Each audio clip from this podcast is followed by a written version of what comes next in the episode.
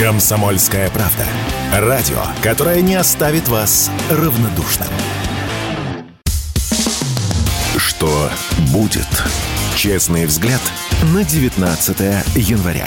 За происходящим наблюдают Иван Панкин и Игорь Виттель. Здравствуйте, друзья! В студии радио «Комсомольская правда» Иван Панкин, Игорь Виттель. Здравствуй, дорогое отечество! Здравствуй, дорогое отечество, здравствуй, брат Панкин, здравствуй, занесенный снегом родной город. В Москву опять неожиданно пришла зима. Да, между прочим, мы чуть, чуть не опоздали. Чтобы мы чуть не опоздали. Пешком бежали уже буквально. Вообще надо обратиться к нашим техническим людям, чтобы создали каких-то клонов с искусственным интеллектом. Дипфейки, конечно. Дипфейки, которые бы тут заполняли паузы. А потом выяснится, что они умнее нас, в общем. Да. Я вообще в этом не сомневаюсь. не знаю, почему тебя это удивляет. Ладно. Так, ну, с военщины начнем наверняка, да, со всякой. Это же прекрасное. Прекрасное заявление из Великобритании. К нам прилетело. А, между прочим, эта страна и ее союзники, не уточняется кто, э, готовятся к глобальной войне с Россией, Китаем, Ираном и Северной Кореей, которая может начаться через пять лет. Об этом заявил не кто-нибудь, а глава Министерства обороны этого королевства Грант Шепс. Но Немцы готовятся, англичане готовятся. В Великобритании, на самом деле, вот оттуда подобное заявление звучит уже не впервые, удивляться тут нечему, они уже готовятся. Они как раз пять лет и готовятся. Между прочим, может, эти пять лет наступили уже на самом-то деле, с учетом всего происходящего на Ближнем Востоке, там в районе Корейского полуострова, нет? Да, в общем, все, что происходит, очень сильно напоминает 19 век. Что конкретно? Да все вместе. Наша англичанка гадит и э, всюду пытается нам то и наши проливы, то и наша активность на Ближнем Востоке, то им Крым не так. Я вообще думаю, что нужно... Крым не так. Ну, С Крымом позвольте-ка, все так. Им не так, я же сказал. Им не так. Да, им не так. Ну, Поэтому я, предлагаю не повторять ошибки 19 века и довести дело до конца. Не подписывать там всякие договора, закончить Турецк, Турцию не будем вспоминать. Но, кстати, Турция тут тоже, обрати внимание, тут Блинкин прилетел, и они сразу попытались включить заднюю и стали говорить, наверное, банки российские перестали, с банками российскими не работают. Видимо, им там такие вторичные санкции пообещали, что, в общем, а, турки нам тоже сейчас тут будут устраивать веселую жизнь. Ну, а что делать? Э, у них не, другого ну... выбора нет, между прочим. Либо выходить из НАТО.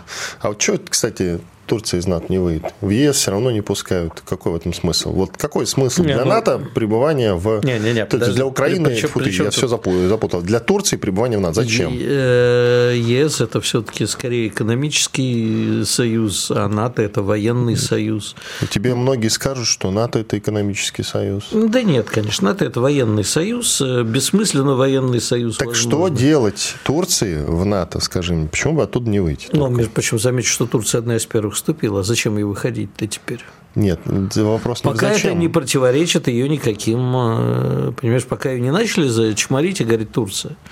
Ты вот это вот зря делаешь, мы тебя ай-яй-яй накажем. По-моему, они об этом э, с европейскими странами да, постоянно. Во-первых, Турция существует как назидательный пример в НАТО.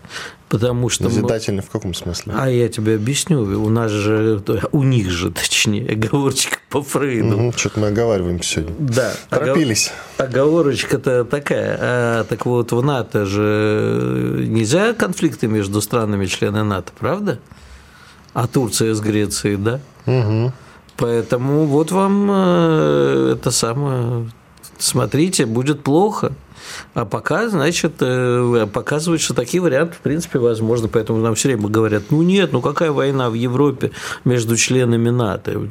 Что там начнет делить э, там, Польша с Венгрией, например, или кто-нибудь еще? Какая Австро-Венгерская империя? Да вот, пожалуйста. Оказывается, можно. Ладно, я не думаю, что Турция вообще имеет смысл выходить из НАТО, но я не специалист по Турции, но по поводу НАТО могу сказать, у них действительно эм, не так много времени с их точки зрения, потому что они, судя по всему, искренне считают, что ну, смотри, то, что они считают, что Россия нападет на восточные границы НАТО, это значит, что они, э, если они это всерьез, а мне кажется, они уже всерьез об этом думают, это значит, что перед этим Россия расправится с их точки зрения с Украиной. Иначе как же? Куда же мы пойдем на НАТО, не, не покончив с Украиной? А значит, они уверены в нашей победе на Украине. Ура! И сейчас НАТО готовится к самым масштабным и крупным учениям по сдерживанию России, которые начнутся в феврале. Собираются мобилизовать для этого примерно 90 тысяч солдат. Это рекорд для подобного толка учений, друзья. Причем предварительно еще не так давно они хотели мобилизовать для этого всего 40 тысяч, а потом вдруг подумали, зачем 40, нужно вдвое больше, и даже в два с половиной примерно. И вот, пожалуйста, 90 тысяч как с куста. Нашли. Где только вот вопрос, да? Ну, слушай, Германия у них есть. А, не, не в Прибалтике же. Ну, это понятно, да. Но проводить, а где, кстати, будут проводить? Там, в районе Балтики. В районе Балтики, да. да. Ну, угу. а ты когда-нибудь обращал внимание, вот ты же бывал тоже в Прибалтике, на эту латышскую, допустим, армию? Нет, ну я армию там не разглядывал. Нет, ну, можешь мне поверить, там все очень грустно. Вся эта земская оборона. А поэтому дело в том, что торговали, веселились, подсчитали, прослезились. Все вот эти вот реформы НАТО, все призывы Трампа были ни к чему. Как началось, э, знаешь, сразу растут, кстати, в последнее время Польша мелькает. Это был такой грубый польский анекдот, что э, ну, разговаривают два человека, хвастаются богатством. Говорят, знаете, у нас в Польше до войны была тоже одна богатая пани, у нее был золотой унитаз, серебряный унитаз и платиновый унитаз. Но когда русские вошли в город, она обгадилась на лестнице. Вот э, я думаю, что так и произойдет, понимаешь, когда дело дошло до чего-то реального, выяснилось, что нету никаких э, серьезных военных сил, коммуникации устаревшие, армия не, никак не готова к современной войне, что бои под ней не подразумевали. А еще, понимаешь, готовились, что все время к войне с кем? С Россией, с Советским Союзом изначально.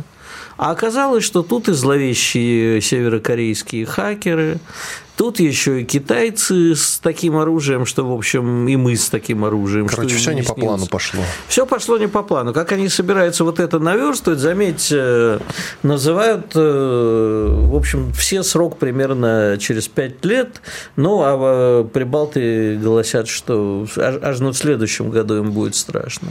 Но пусть обгадятся на лестнице. Ну вот, боятся. Про пять лет-то, про пять лет. Ну. Я думаю, зачем ждать пять лет? Вот в чем вопрос. Э, Нам нужно я нести не... упреждающий удар. Послушай. Э, Скажут многие ультрапатриоты, да, то это, это только я тебе хотел сказать. Президент что сказал? Не будет войны с НАТО. Значит, мы слушаем президента, а не ультрапатриотов. Ну, это понятное дело. Вот. И Но ты в принципе, Польшу упомянул. Да, в Польше там непонятная какая-то фигня. Там непонятно что. Вы... Непонятно что под названием Польши. Так вот, массовый сбой в работе системы GPS над Польшей мог быть вызван испытаниями российских средств РЭП. Вот про Польшу заговорил, про хакеров заговорил, тут и РЭП, видишь. Да. Причем карта сбоев, я читаю, совпадает с теоретической дальностью действия российских комплексов радиоэлектронного подавления, расположенных в Калининградской области. А, ну, насколько... И, пожалуйста, милости просим, встречаем ваши учения самые масштабные. А, смотри, Там рации работать не будут. Э, я сейчас э, эту новость на ходу читал, э, пока ехал. И, судя по всему, там Люблинское воеводство в основном затронуто, да? Это что там по карте? Вокруг Люблина? Надо карту открывать и всматриваться, Игорь. Ну, неважно. Потом Кор... посмотрим на это. Короче, это, да, действительно, это въезд в Польшу с нашей стороны, с белорусской, я имею в виду, с нашей, а, в эту сторону. И это в сторону границы Польши со Словакией, 19-я дорога туда, которая наверх идет. А, поэтому, да, вот та часть, э, которая, кстати, близка достаточно к Украине, она затронута нашими рэбами. И, в общем, э, современный мир показывает, смотри, я вот тут буквально сегодня в ночи писал рецензию на один фильм, который меня попросили отрецензировать, американский фильм «Оставь мир за собой». Вот И там... ты его отрецензировал, да? Почти. Я его не досмотрел до конца, но частично но уже... Но рецензировать да. уже начал. Но там именно вот, от... ну, вот там уже потому, что я видел, понятно, там как раз вот о том, как случается такое непонятное что по-американски, знаешь, такая Стивен Кинговщина. Как раз бац, и нету ни связи, ни навигации, ничего. А, как выясняется, в нашем мире это все достигается одним щелчком кнопки, бац, и нету. Кстати говоря, про Польшу, про рэп и так далее и тому подобное. А, сколько бы нас поляки не пугали, но вот смотри, был же не так давно, а именно 29 декабря, эпизод, когда неопознанный летающий объект, э, который прилетел в Польшу из Украины, и наделал много шума. Это была громкая история, ты должен ее помнить. И тогда даже начальник генштаба вооруженных сил Польши, Веслав Кукула, говорил, что это российская ракета. Войска были приведены в полную боевую готовность и так далее и тому подобное. Правда, потом так и не было сказано, что же это конкретно такое. На Украине говорили, а это все потому, что вы нам средства ПВО не поставляете. Ну, штука-то в чем? НЛО был, он остался неопознанным. Но потом никаких проблем с Польшей мы после этого не поимели. Интересно, да? Иван Панкин, Игорь Виттель, у нас перерыв. Что будет? Честный взгляд на происходящее вокруг. Да, продолжаем. Нехорошее происходит в Эстонии. Власти этой страны покусились избирательное право россиян и белорусов, между прочим, и намерены помешать нашим гражданам и белорусам, которые находятся на эстонской территории, участвовать в местных муниципальных выборах, пока длится украинский конфликт. Тут есть любопытный момент. Согласно Конституции этой, с позволения сказать, страны, право голоса на этих выборах имеют э, все местные жители старше 16 лет, включая граждан других стран ЕС, третьих стран, а также лиц без гражданства. Президент и канцлер право признают, что запрет невозможен без изменения Конституции Эстонии. Ну, соответственно, будут что-то там менять. Какая интересная Какие Конституция, поправки, первый поправки раз слышу. Будут вносить поправки. Но, и, наверное, подожди, подожди, я, я надеюсь, что там все-таки не так все э, уж совсем открыто, наверное. Своего они добиться намерены к 2025 году. Не-не-не, мне интересно, э, видимо, все граждане, пусть даже и других стран, но с видом на жительство в Эстонии или проживающие живущие в Эстонии там не меньше какого-то времени. Это что ж такое? Представляешь, мы в России разрешим голосовать кому угодно. Ну и что? Ну как, ну пойдут все гастарбайтеры и проголосуют. Из-за кого, как ты думаешь, они проголосуют, Игорь? Ну, я не знаю, может, они еще и выдвинут своего какого-нибудь товарища. Да, вот это будет, конечно, любопытно. Зато наши выборы примут как это сказать? Как это сказать, чтобы ничего не нарушить? Да. Ты давай осторожнее, без намеков. Ну, конкурентная борьба такая своеобразная. А ты хочешь сказать, брат Панкин, что у нас не конкурентная Ну, пока ты знаешь, что-то как-то вот не очень. Я недавно видел подборочку из э, выступлений, кто-то нарезку сделал специально, какой-то, значит, корреспондент или разные люди, не помню. Но штука в чем? Подходит и ко всем кандидатам и спрашивают, а вы намерены победить на этих выборах?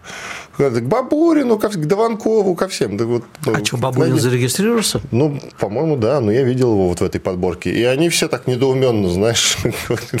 И никто не сказал «да». Единственное, кажется, Дованков там от новых людей э, что-то сказал в духе. Ну, плохо, конечно, тот солдат, который не мечтает стать генералом, но, но никто, но никто не сказал. Да я выиграю. Ну, Сергеем Николаевичем я дружу Бабуриным и э, просто не знал, что он зарегистрировался. А ты знаешь, вот у Дованкова, кстати, большое политическое будущее. Почему? Ну, потому что я с ним общался тут несколько раз и вижу... И понял. Да, и понял, вижу в нем настоящего политика. А, то есть, может быть, там не президентского уровня, конечно, а вот э, партию возглавить, там еще чего-нибудь. Мы ну, о нем видишь, еще шаг уже сделан, он уже как бы как мы понимаем, участвует э, и будет участвовать, я думаю, что ничего не изменится к марту, будет участвовать в президентских выборах. То есть толчок-то ему от партии дан, пожалуйста, все карты в руки. Вопрос, какого результата он добьется? А я тебе скажу, никакого. На президентских точно. Ну вот. Никто, кроме Владимира Владимировича, на президентских не добьется результата. Ну вот. И даже на самом деле, если бы и был какой-нибудь кандидат от мигрантов, он бы тоже на деле, потому что в процентах, если смотреть именно в статистику, в процентах на самом деле не так уж и велик. Разве нет? Нет, ты понимаешь, в чем дело? Я все равно против. Почему э, ты, ты вот возмутился тем, что Эстония типа нашим запрещает голосовать? Я предлагаю все-таки еще там посмотреть документы, потому что что я не, не был готов к этому, честно говоря, разговору. Я не читал Конституцию Эстонии. А ты собираешься, да? Теперь собираюсь, да. Готовься тогда к долгому чтению. Ты знаешь, я тебе уже рассказывал. Это не просто книжка до вечера. А, у меня в юности был сосед сверху, эстонский хиппи. Он, ну, он ухаживал за девушкой, которая жила на моей квартире. И он все время употреблял запрещенные вещества, и вот в этом состоянии расслабленном, ну, мало того, что эстонцы и так расслаблены, он был еще более расслабленный. Он покупал пачками э, контурные карты в детском мире угу. и перерисовывал границы Великой Эстонии. И каждый раз, каждый день у него была Эстония в разных абсолютно форматах, и это было очень смешно. Я очень любил заходить к нему в гости и смотреть, что там сегодня Эстония от моря моря до моря, то есть вот, вот эта вся вообще территория. Кстати, об этом. А, Бениамин Нетаньяху тут заявил, что Израиль будет от э, моря до речки, а тут э, показали еще добрые люди мне карту, где а, как выглядит Великий Израиль по консенсусу раввинов израильских. И там ты удивишься, там в Израиль себя включает и Сирию, и, в общем, много чего включает. А, а есть расклад, при котором Израиль уже ничего в себя не включает? Есть. Угу. Я думаю, что, к сожалению, такой, или не к сожалению, такой расклад есть, и он очень вероятен. Заметь, что происходит на Ближнем Востоке. Вот мы предполагали, что, возможно, большая война, когда все страны объединятся арабского мира против Израиля и пойдут. Но такие примеры в истории уже были. И, может быть, кстати, там были сделаны выводы соответствующие. И сейчас э, те люди, которые действительно, э, скажем так, руководят большими силами там на Ближнем Востоке, которые ненавидят Израиль, грубо говоря, да, я имею в виду, которые руководят большими силами именно вот этой антиизраильской коалиции, если можно так сказать, они будут сейчас на Израиль нападать, ну, потихоньку тактика там тысячи уколов, допустим. И смотри, постепенно то те, то эти, Хезбалла, Иран, там, сям, хуситы. Нет, и они нет, вместе нет. с американцами вот, их подбамбливают. Я имею вот, в виду, арабский вот, мир вот, бомбит см... Израиль и Америку потихонечку. Смотри, тут в одном не соглашусь. Значит, да, ты абсолютно прав насчет тактики тысячи уколов. И э, Иран может э, своими прокси очень больно кусать Израиль. Вопрос-то именно в том, насколько Иран вяжется по своей или не по своей воле в большую войну. Потому что единственная сила на Ближнем Востоке, которая готова восстать против Израиля, Штатов и Англии и не проиграть, это Иран. И вопрос, э, насколько Иран будет сейчас вовлечен. А его всячески пытаются вовлечь. И вот тут непонятно, кто Иран втягивает Штаты в войну или Штаты втягивают в Иран войну. Ну, что тут непонятного? Он а, же наносит первым удар. Значит, э, нет, тут многое что непонятно, потому что я считаю, что Штаты пытаются вовлечь Иран в войну, дабы ослабить Россию. Иран – основной союзник России на Ближнем Востоке. Это очень важно. И опять-таки там, понимаешь, штатам нужно замеряться Саудовской Аравией. Уж больно а Иран с Саудовской Аравией за последнее время как-то снизил напряженность в отношениях. Израиль перестал слушаться, а Израилю можно угрожать только Ираном. Поэтому сейчас нужно всячески показать звериную сущность Ирана. Поэтому Иран будут втягивать. Все остальное – это, да, тактика многих уколов, но не забудем, что Израиль успешно и в шестидневную войну, и в войне за независимость продемонстрировал, как, в общем, многочисленно превосходящие нападающие арабские силы были разгромлены и разгромлены так легко. Но сейчас уже другое время, другая армия и другая тактика. И другая война, да. И другая война. Поэтому не там, заниматься шапкозакидательством и говорить, а Израиль всех опять за шесть дней опрокинет. Сколько времени прошло с 7 октября? Скоро ну, будет. Вот уже да, несколько месяцев. Да, ноябрь, декабрь, январь, февраль. Скоро будет 4 месяца. И э, что-то не видно, чтобы Израиль разгромил даже газу. Но часть сухопутных войск, более того, они из газа вывели, и результатов мы пока никаких конкретных не видим, что любопытно. Да, хотя газа там на полтора миллиона всего лишь, грубо говоря, да, жителей, если мне память не изменяет. Сколько там находилось до того момента, как Израиль начал бомбить? Два Пол... миллиона, по-моему. Два даже миллиона. Ну вот, хотя мне казалось полтора. Ну, два, да, допустим, миллион людей. Вот. И до сих пор задача не выполнена. Ну вот, вот тебе ответ, понимаешь? И э, мы с тобой так э, вчера, позавчера я к тебе в эфир выходил, по-моему, да, дистанционно по поводу Пакистана с Ираном. Я сказал, что это игра в поддавки. Ну, кажется, уже нет.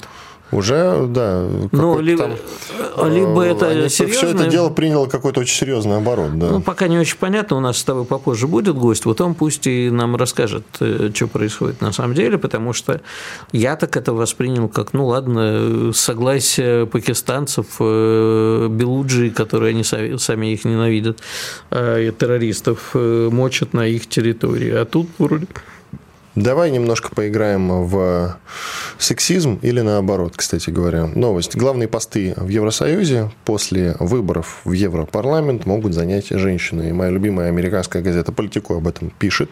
Источники сообщают, что, допустим, наша любимая глава Еврокомиссии Урсула фон дер Лайн может остаться главой Еврокомиссии, Роберта Мецола спикером Европарламента. Кроме того, на пост главы Евросовета эту должность сейчас занимает бельгиец Шарль Мишель, а он уже объявил, что уйдет. Так вот, претендует на эту должность премьер Дании Метте Фредриксен.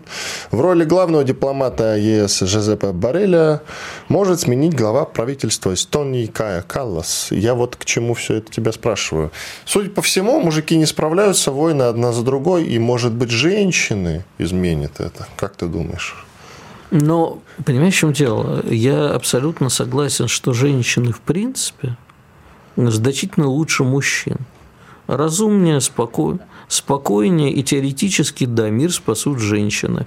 Но те персонали, которые ты назвал – ну, прости, пожалуйста, дорогой друг. Я даже не, не, знаю, особенно Кая Класс, вот это. Кая Каллас. Каллас, да. Она э, просто какое-то нечеловеческое чудовище. Ты еще вспомни эту ведьму Хиллари Клинтон. Нет, она уже ушла на покой практически. Ну, просто я тебе говорю, вот вспомни, да, как образец женщины-политика. Да, понимаешь, Трамп ей должен ноги целовать и воду после этого. Ноги мыть и воду пить, как говорят на Брайтоне. Потому что благодаря ему, то ей он и пришел к власти. Потому, ну, что, потому что ее не выбрали, да. Да, и пос... на нее посмотрели и сказали, господи, кто угодно, только не ведьма. Ну вот и снова они смотрят на Байдена и думают, кто угодно, не, только не, не он. Там еще будут Мишель Обамой пугать. Иван Панкин, Игорь Виттель, большой перерыв. Фридрих Шоу. На радио «Комсомольская правда». В главной роли Мадана Фридриксон. При участии агентов Кремля и других хороших людей. Автор сценария «Здравый смысл». Режиссер, увы, не Михалков. Слушайте с понедельника по среду в 6 часов вечера по московскому времени. Что будет? Честный взгляд на 19 января. За происходящим наблюдают Иван Панкин и Игорь Виттель. Приглашаем к нашему разговору Глеба Макаревича, младшего научного сотрудника Центра Индокеанского региона и Меморан. Глеб, здравствуйте. Здравствуйте. Здравствуйте, Иван. Здравствуйте, Игорь. Здравствуйте, Глеб. А, ну, растолкуйте нам неразумным, а, потому что вот Иван меня просил позавчера рассказать про Пакистан с Ираном. Я вроде рассказал и сказал, что, в общем, ничего страшного не вижу. Но события последних двух дней показывают, что, в общем, кажется, я ошибался в своих прогнозах. Вы как специалист по Пакистану, Расскажите я нам, что на самом деле. Я бы, наверное, с вами согласился, несмотря на события последних дней, последних суток. Э, позавчера тоже, когда разговаривали с коллегами, журналистами о том, что произошло, я говорил о том, что ничего пока что э, страшного, драматичного не произошло и, скорее всего, не произойдет. Тем более на позавчера мы не видели пресс-релиза вооруженных сил Пакистана, самого важного института в стране, определяющего как бы основы внешней политики и политики безопасности. Но вчера мы наконец дождались пресс-релиза, дождались сразу после ударов по иранской территории. Я бы отметил, наверное, три пункта. Первое абсолютно пакистанские вооруженные силы зеркалят иранскую риторику. То есть э, удары нанесены по территории Ирана, но по террористическим группировкам были сделаны, было сделано все возможное для того, чтобы не попало по мирным жителям, хотя Иран утверждает, что попало. Э, ну и, в общем, направлено против терроризма, а не против Ирана. Второй пункт. Ударили пакистанские вооруженные силы по э, группировкам, действующим на территории Белуджистана и мешающим реализации китайско-пакистанского экономического коридора. Это скажем так, информация для внутренней аудитории и для китайской. Потому что как кость в горле это стоит э, и гражданам Пакистана, и китайским рабочим и инженерам, которые на объектах работают. Третий пункт, э, и почему я с вами, Игорь, согласен, вот видите, вооруженные силы Пакистана э, нас успокаивают. Третий пункт в самом конце пресс-релиза говорится о том, что э, стороны ну, пакистанская сторона рассчитывает на то, что в будущем вместе с Ираном они будут совместно работать для борьбы с терроризмом, э, уважать взаимные интересы обеих сторон без таких э, провокаций, без лишних шагов в отношении суверенитета каждой из сторон. Иран... Скажите, пожалуйста, а, значит, вот мы с вами придерживаемся, видимо, одной э, точки зрения, что это просто может быть такой договорняк, э, иранские и пакистанские военные решают про внутренние проблемы с террористами белуджскими, а, и, в общем, делают формальные заявления ай-яй-яй, а на самом деле обо всем договорились. Но нет ли тут, я все-таки как э, любитель теории заговора, нет ли тут руки зарубежные, да, потому что в, в, в этой ситуации разжигать отношения, а, как я понимаю, поправьте меня, если я не прав, Пакистан это самая дружелюбная по отношению к Ирану страна, по, по меньшей мере в регионе. По каким-то опросам там от пакистанцев 74% жителей Пакистана э, дружелюбно относятся к Ирану и иранцам. А, а вот э, поссорить э, Пакистан, Китай, и Иран и втянуть в Иран в еще одну неприятную ситуацию, это выгодно, ну, по меньшей мере, Соединенным Штатам и Британии. Вместе и по отдельности. Угу. Ну, начнем, наверное, с того, э, мы с вами придерживаемся одной позиции в том плане, что ничего катастрофического не произошло. А, по поводу договорника я, честно говоря, не уверен. Ну, то есть я даже уверен, что это не так потому что пакистанская реакция, э, реакция пакистанского МИДа, затем молчание на сутки пакистанской армии, э, на мой взгляд, говорит о том, что готовы к этому не, было, не были. Я не до конца понимаю иранские мотивы, но э, на договорняк это не похоже. В итоге э, скорее обе стороны друг друга понимают, и обе стороны сохранили лицо. Э, почему я уверен, что нынешний ну вот, виток эскалации, который вчера с утра произошел, эм, ни к чему большему не приведет. Пакистанцы для себя пока что, кажется, вопрос закрыли. Они сделали то же самое, что сделал Иран позавчера, и на этом успокоились. Сейчас будут пытаться чинить отношения, которые есть. Второй момент э, про зарубежное влияние. Ну, на мой взгляд, ситуация в регионе довольно сложная. И в регионе, я имею в виду в Южной Азии, на Ближнем Востоке э, в целом, так и в Белуджистане в частности. И никакой внешней руки для того, чтобы э, привести к таким неприятным историям, не нужно. Группировок много, э, скажем так, настроение у людей своеобразное, они беспокоятся. Так одно другого не, не, не отменяет как раз и воспользовались. А вот, э, да. Глеб, немножко вопрос в сторону. Вы верите в то, что ага. все события вокруг России последние годы, да, э, от Украины до Казахстана происходили сами по себе? Знаете, я не специалист ни по Украине, ни по Казахстану. Ну так, поэтому... по, по, по ощущению. Ну хорошо, я отвечу. И, да, и, да, и нет. События, события сами по себе вообще не происходят. Вот. Вот. То есть, конечно, вот. есть, есть поводы, есть причины. Да. Но э, если возвращаться Позвольте договорить. Да, конечно. Если, если, если возвращаться к Пакистану, э, к Пакистану, Ирану и Белуджистану, ситуация настолько сложная, что произойти там может что угодно. Внешние руки, эм, ну, она может там быть, но это не определяющий фактор, на мой взгляд. Теперь, что касается ирано-пакистанских отношений. Э, несмотря на то, что обе стороны подчеркивают братские отношения, желание развивать их и вообще жить дружно, на самом деле Иран не главный союзник Пакистана. А, и то есть, я бы даже сказал, Пакистан не главный союзник Ирана в регионе. Гораздо лучше отношения у Ирана с Индией. С Пакистаном отношения у них довольно сложные, они неровные, без каких-то колоссальных кризисов. Ну, то есть последний, э, там прям большое обострение было 90-е годы по вопросам э, поддержки и противостояния движению Талибана в Афганистане. Но... Запрещенному движению я должен повторить сейчас. Да. Да, конечно, террорист, ну, запрещена в России террористическая организация.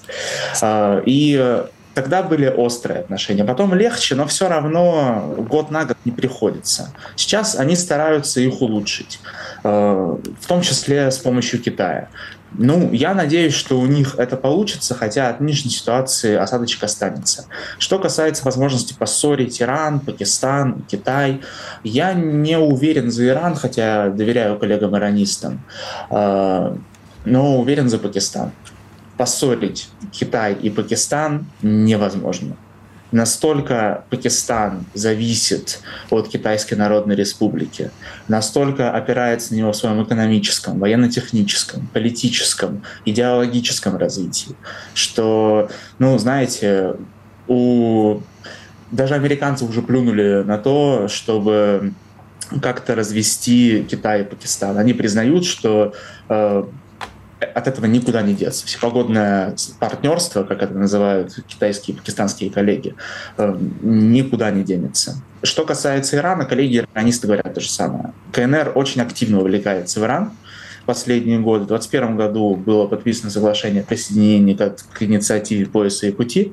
И э, думаю, что никакая внешняя сила эти три страны не поссорит. Другое дело, насколько будут шероховаты отношения между Пакистаном и Ираном в ближайшее время, насколько застопорятся или не застопорятся проекты запланированные э, или нет, военное сотрудничество и так далее. То есть это вопрос. Но возможность поссорить их, чтобы какая-то внешняя сила была на это способна, Китай слишком большой и очень нужный для обеих стран, чтобы э, осуществить такой хитрый план. Глеб, ну и нельзя забывать про то, что Пакистан периодически возникают какие-то терки с Индией, тоже пограничные mm-hmm. конфликты. А вот э, на этом треке возможны какие-то изменения? Или дальше будет спокойно? Вы имеете в виду, возможно ли обострение? Ну, конечно, конечно. Ну вот прямо сейчас я бы об этом не стал говорить. Мы последнее обострение видели в 2019 году, э, февраль, да? Ну и да, несколько лет назад. Да, и тогда стороны, опять же, знаете, она в чем-то похожа, эта ситуация. Ну вот, опять же, делаем скидку на то, что с Ираном отношения партнерские, а с Индией конфронтационные. Но напомню хронологию нашим слушателям. Э, теракт в Пульваме, э, в тогда еще штате Джамму и Кашмир. Э, Индия бьет по боевикам на территории Пакистана. Пакистан сбивает самолет – пленит индийского э, военного летчика и его передает индийцам в качестве жеста доброй воли. На этом конфликт был исчерпан. Э, то есть это, ни Пакистан, ни Индия в крупном вооруженном конфликте не заинтересованы. С тех пор, там, в августе 2019 года была история Джамму и Кашмиром отдельная, после которого отношения фактически заморозились. Страны ну, пытаются друг друга не замечать. Они делают вид, что друг друга не существует. Понятно, пакистанцы говорят о том, что э, кашмирцы должны иметь право на самоопределение и так далее, э, выступают против исламофобии и односторонних действий Индии, но в целом фактически не контактируют. И Спасибо. Сейчас... У нас 30 да. секунд, коротко, Глеб, если можно. Да. И сейчас перед выборами я не ожидаю никакой эскалации, ни после. Скорее всего, вот это замороженное состояние низко-пакистанских отношений – это новая нормальность на ближайшие годы. Ну и с Ираном то же самое, как я понимаю, будет примерно. С Ираном будет получше, я надеюсь. Даже получше. И, надеюсь. Понятно. Спасибо. Глеб Макаревич, младший научный сотрудник Центра Инды... Индоокеанского региона и Меморан. Да, извините за оговорку. Перерыв у нас небольшой.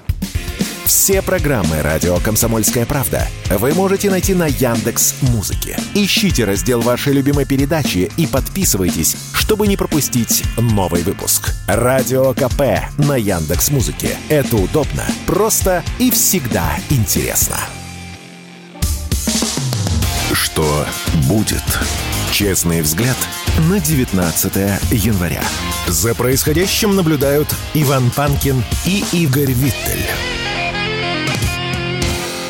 Продолжаем эфир. Мы анонсировали, и нужно сдержать свое слово, свое обещание, обсудить ситуацию в Башкирии. Кому-то больше нравится называть Башкортостан, а там, я напоминаю, случился небольшой бунт. История началась с того, что был э, приговор одному незамечательному человеку по имени Фаиль, Фаиль Алчинов, да. да, внесен в список террористов, экстремистов. Там, наверное, уже и на агентство присутствует.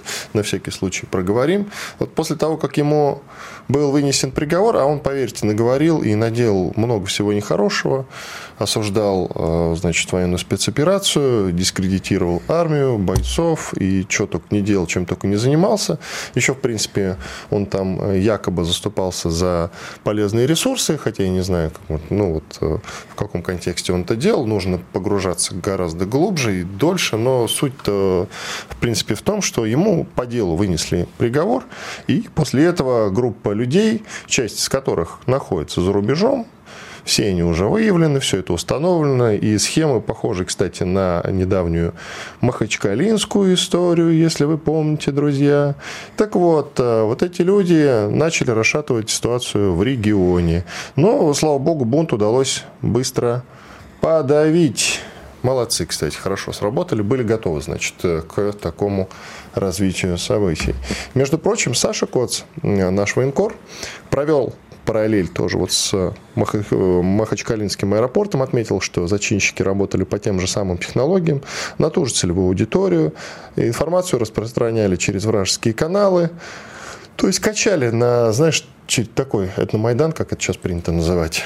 Вот. Ты давай глубже копнем. Как думаешь, вот а, таких историй по России в других регионах еще можно насчитать какое-то количество или нет? Давай так. Все зависит от того, чем мы это считаем. А Но такие... это уже по всем признакам внешнее вмешательство. Не-не-не, подожди, давай чуть-чуть более вглубь копнем. А, е, э, какое бы ни было внешнее вмешательство, это как раз то, о чем мы сейчас говорили с Глебом. Оно невозможно без существования реальных точек, которые действительно готовы для того, чтобы их раскачать. Не бывает такого, что внешнее вмешательство пришло на ровное место. Да, конфликты существуют. Таких конфликтов по России очень много. Ну, многонациональная Мы, страна, поэтому, не, не, то, не только национальных, понимаешь? Э, ну, во-первых, э, там опять всплывала, насколько я помню, экологическая тема. Существуют реальные проблемы. Вообще он был признан судом виновным по части первой статьи Уголовного кодекса России возбуждение ненависти либо вражды вот такие дела. И я срок ему, не конкретно ну, про этого я должен обозначить, я должен обозначить. Его приговорили к четырем годам колонии общего режима, общего. И после этого начались беспорядки массовые. Значит, смотри, а существуют ли у нас проблемы? Да, существуют в огромном количестве. И почитай хотя бы наш чат, когда мы о этих проблемах не говорим, люди возмущаются. Проблемы и национальные, проблемы и коррупционные до миллионов. А существует э, не очень э, правильное отношение различных местных властей, они не всегда и местных, иногда и федеральных к этим проблемам.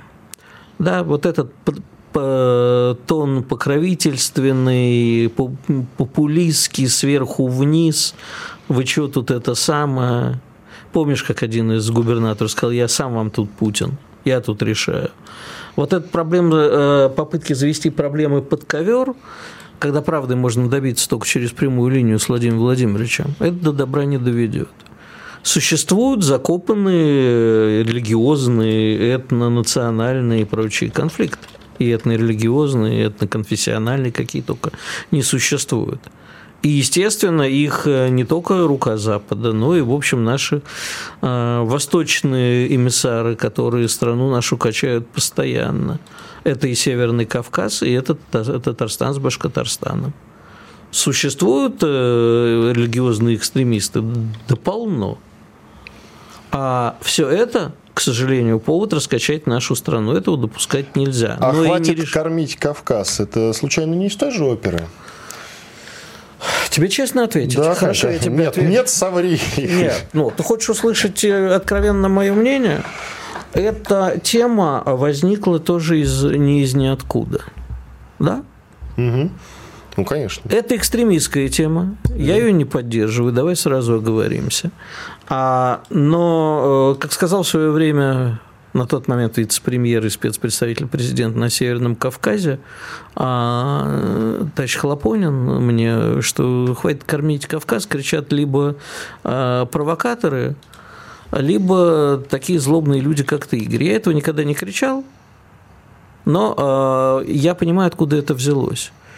Когда ради мира в некоторых наших регионах и спокойствия туда вливаются невероятные деньги и попадают в местные элиты, а не в э, решение проблем республики, то это вызывает у других регионов обиду. У нас, к сожалению, так вот несправедливо распределяются деньги. А еще можно поговорить о том, о, о налоговой системе, при которой муниципалитеты зависят от воли губернаторов и центральной власти, вот как Минфину сегодня захочется, так и будут распределяться деньги.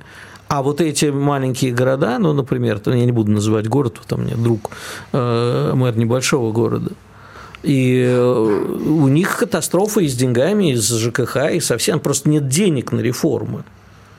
Да, и оттуда возникает народ. Ну, что скажет народ? Ежели у них в городе замерзли все трубы, лопнули, люди сидят без отопления в серьезные морозы. Что скажет народ? Будет возмущаться.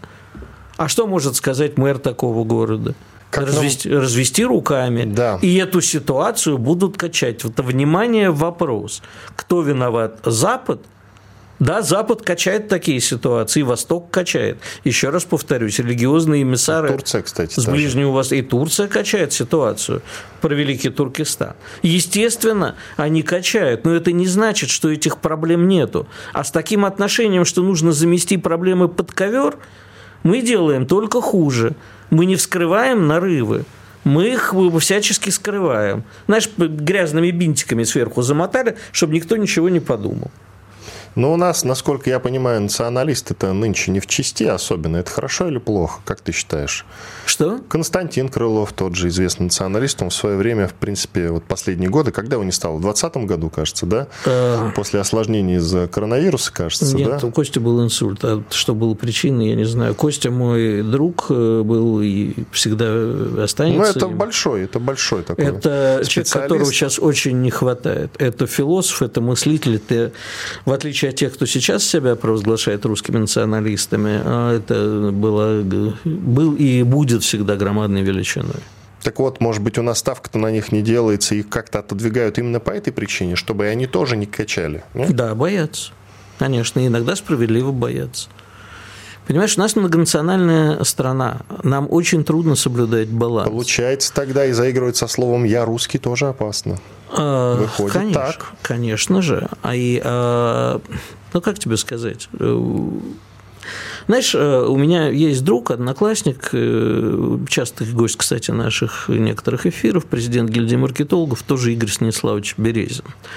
Вот однажды на другом радио очень много лет назад, еще до всякой комсомольской правды, лет почти 20 назад, я, у меня был эфир про то, как возрождается, не поверишь, фашизм на Украине. А, и я позвал его, позвал еще нескольких друзей, и тогда я задал вопрос, ну а как это вообще возможно в нашем... А, вру, тогда было не про Украину, тогда было про Черный январь в Баку. Как вообще возможно, чтобы в нашей дружной стране, где все вроде как в Советском Союзе, в общем, более-менее э, жили дружно, было возможно такое, что через, как только Советский Союз рухнул, стали убивать женщин, детей и вообще вот ну, это... Да, жили же все в Баку прекрасно совершенно, да? Ну, ты знаешь, сложный вопрос, как жили, но так все-таки издалека мы сейчас идеализируем. Но тем не менее, он сказал, знаешь, говорит, Советский Союз был такой огромной скороваркой. Вот в этой скороварке плотно закрученной все варилось. А как только крышечку приподняли, так ее-то и сорвало. Понимаешь, крышечку неправильно открутили. Так вот сейчас у нас тоже очень много конфликтов варится подспудно. И бытовых конфликтов, и бытовая ксенофобия у нас развита, как нигде в мире тоже. Просто живем пока относительно дружно, но раздражает же это все – Вот э, сейчас арестовали или уже при, присудили вот этого узбекского товарища, который там глава какого-то узбекского землячества. Землячество, да. кото- который Я вчера против- его обсуждал в эфире. Да, против русских выступал. Мгм. Потом он сказал, что его взломали. Взломали, да? Это сейчас, знаешь, очень удобно. Все списать на хакеров. На дипфейке, да. My account was hacked. Это, вот знаешь, если тут Это искусственный интеллект кричала Вика Цыганова после интервью и на агенту Дудю. Но если она про иноагента Дудя, то он действительно искусственный. Он искусственное себя отсутствие интеллекта. Ну все, хватит. Человек смотрит так или иначе миллионы, это ты уже перебарщиваешь. Поэтому хорош он или плох сейчас, Да, в текущий завидую. момент. Я ты завидую завидуешь с количеству этой точки просмотров, зрения. А, ну конечно. вот, ну тогда да, конечно, безусловно. Контент у него А послабел потом он сильно. еще высокий, поэтому я ему завидую тебе. А, вот еще в чем причина. Так давай подытожим. Мы как-то внезапно с тобой закончили, а, хотя еще... Подытожим, а, экстремизм и терроризм надо пресекать а, по-любому. А что касается проблем, то их То надо жестко. решать, а не всем- заметать и под всем, ковер. кто задержан там, в Башкирии, да, из участников этих беспорядков, срок. Ну, тут надо разбираться, потому что я же не знаю, кого за что и как А задержали. ты не помнишь, э, что Очень было часто после... был- очень Ты не помнишь, что было после штурма аэропорта? Многие призывали отпустить участников. Давайте их простим, кричали. У нас большой перерыв. Что будет? Честный взгляд на происходящее вокруг.